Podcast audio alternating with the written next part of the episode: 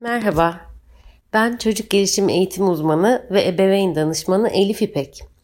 İlgili videoya biraz mercek tuttuğum zaman e, videonun çocuk için varlığının göstergesi olan bedeninin aşağılanmasıyla başladığını görüyorum. Yetişkin çocuğa boyu da yetişmiyor ha diye bir aşağılama girişiminde bulunuyor ve e, çocuk kendisini savunuyor. Yetişiyor, ve çocuk kadraja giriyor. Daha sonra sosyal kabulün çok önemsendiği bu yaşta olan, 3 yaşında olan çocuğu görüyoruz. Sigara dumanına dahi maruz bırakılmaması gereken çocuğa sigara teklif ediliyor. Çocuk bu arada yetişkin tarafından bir çocuk birey olarak değil, adeta bir canlı oyuncak bebek muamelesi görüyor. Ebeveynlerinden öğrendiği doğruyu ne kadar savunsa da yetişkinin aklı daha usta olduğundan çocuğu kandırıyor ve bir taklit oyunuymuşçasına yansıtılan teklife katılıyor. Ağzını şöyle yap, böyle yap, hayır öyle olmaz, böyle böyle. Burada fiziki bir müdahale de var çocuğun yüzüne. Maalesef ortamdaki diğer insanlar da bu yetişkin bireyi durdurmuyor ve duruma göz yumuyorlar ve bunun adı istismar. İhmal de söz konusu. Bu yaşta bir çocuğun ortamdaki o kadar yetişkin tarafından doğru olarak gösterilen veya yanlışa göz yumulan durumda kendisini savunması mümkün değil. Bu nedenle istismar. Konuyu çocuk açısından ele almak gerekirse sadece kameradan göründüğüyle kaldıysa eğer bu durum çocuk sevimsiz bir oyuna katıldı ve bir daha böyle bir oyuna katılmaması gerektiğini, öğrendiği kuralı daha yüksek sesle tekrarlaması gerektiğini anladı. Çünkü pis koku ve boğazı yakan dumana maruz kaldı. Bu onun öğrenmesi için yeterli. Çocuktan bahsedince ailesini ayırmak mümkün değil tabi. Ailesi kızıp cezalandırdığı duruma maruz bırakan bireyin başına gelenleri gözaltına alınması, kamuoyu yaratılması gibi herkesin bu videoyu izlediğini çocuğa ifade ettiyse çocuğun düşünceleri ve duygu dünyası karışmış olmalı. Hatta durum travmatik bir hal almış olabilir. Aile çocuğu güçlendiren ve kendisini koruma girişimini destekleyen bir açıdan çocukla konuşursa çocuk için öğretici olabilir ve duygu dünyasında hasara yol açmadan bu süreç geçer ve gider. Tabi bu durum ailenin çocuğa daha fazla göz kulak olması gerektiği gerçeğini ortadan kaldırmıyor. Bu durumda ailenin ihmalinden söz etmek mümkün, ihmal de bir istismar biçimi. Ve ortamda sigara olmasa bile reşit olmayan bir çocuğun canlı yayında oyuncak edilmesi yine bir istismar biçimi. Aynı anda orada bulunan diğer insanların duruma göz yumması da birçok yetişkin tarafından istismara maruz kaldığını gösteriyor. Çocuk burada bir oyuncak, birey değil. İstismar uzaklardan değil, yakından gelen bir tehlikedir ve ihmalle başlar. İhmal edilen çocuklar istismara açık hale gelirler. Ailelerin çocuklarıyla gerçek ve samimi ilişkiler kurmaları çocukların benlik ve kimlik gelişimleri açısından destekleyicidir. Ailenin çocuğa sınır koyması çocuğun da başkalarına karşı sınır koyabilme becerilerini geliştirir. Aileleri bu konuya dikkate ve hassasiyete davet ediyorum. Hoşçakalın. Betül Aşçı'nın sosyal medya hesabı üzerinden paylaştığı görüntülerde en belirgin durum çocuk istismarıdır. İstismar çocuğun sağlığını, fiziksel ve psikososyal gelişimini olumsuz etkileyen, bir yetişkin tarafından uygulanan ve kötü muamele içeren tüm davranışlardır. Bu tabloda çocuğun karşı çıkmasına rağmen sigarayı ağzına koyması için zorlanması ve sözel dayatmalara maruz kalması fiziksel ve duygusal istismarı öne çıkarıyor. Psikolojik açıdan baktığımızda istismara maruz kalan 3 yaşındaki çocuğun davranışlarında saldırganlıktan edilgenliğe farklı tepkiler ortaya çıkabilir.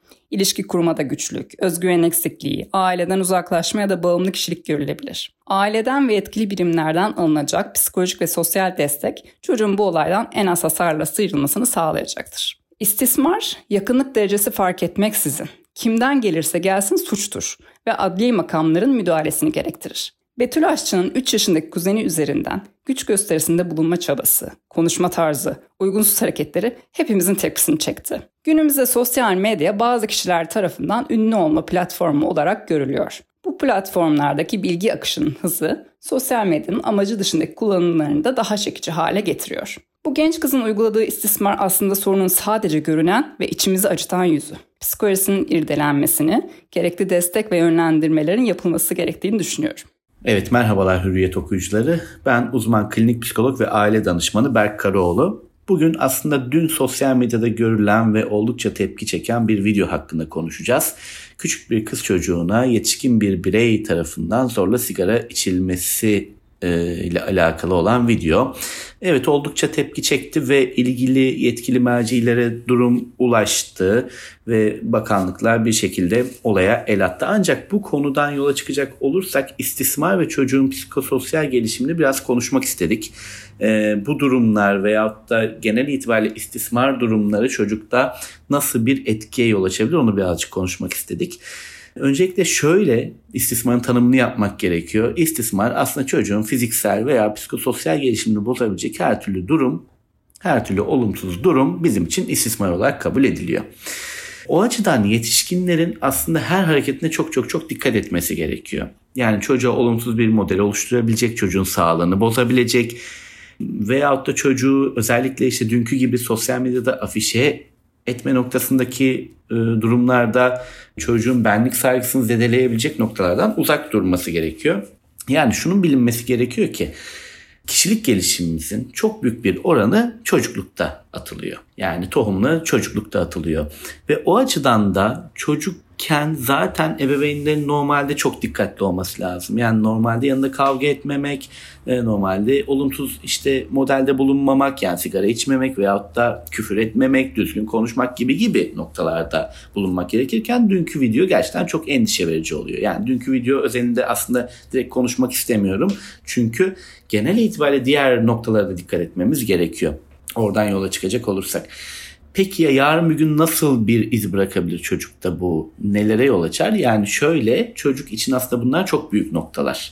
Çocuk öfke duyabilir, suçluluk hissi duyabilir, kişilik gelişimini etkileyebilir.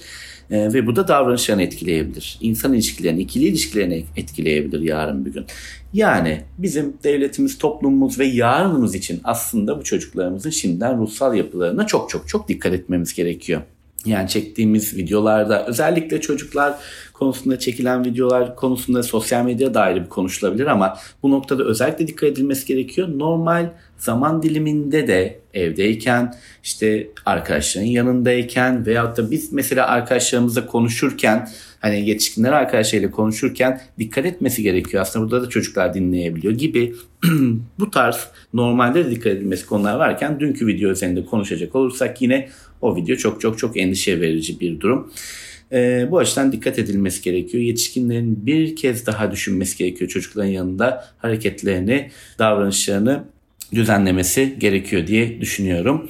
Ve sadece ebeveyn olarak değil, yetişkin olarak yakınlarımız için değil, bu uyarılarımızı bu bilinçle, bu sağlıklı ebeveyn modelindeki veya sağlıklı yetişkin modelindeki bilinçle uyarılarımızı yapmamız gerekiyor. Ben de bugün uzman olarak bu uyarımı buradan podcast olarak sizlere iletmek ve bilgilendirmek istedim.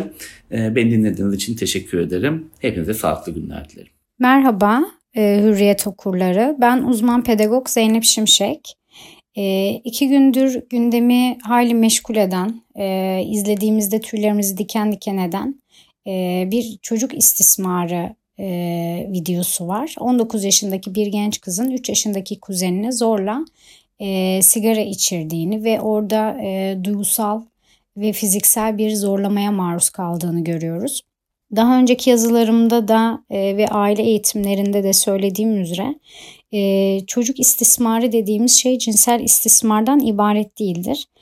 E, aslında çocuk istismarı çocuğun bir yetişkin tarafından fiziksel ve ruhsal olarak zorlanması olarak tanımlanır.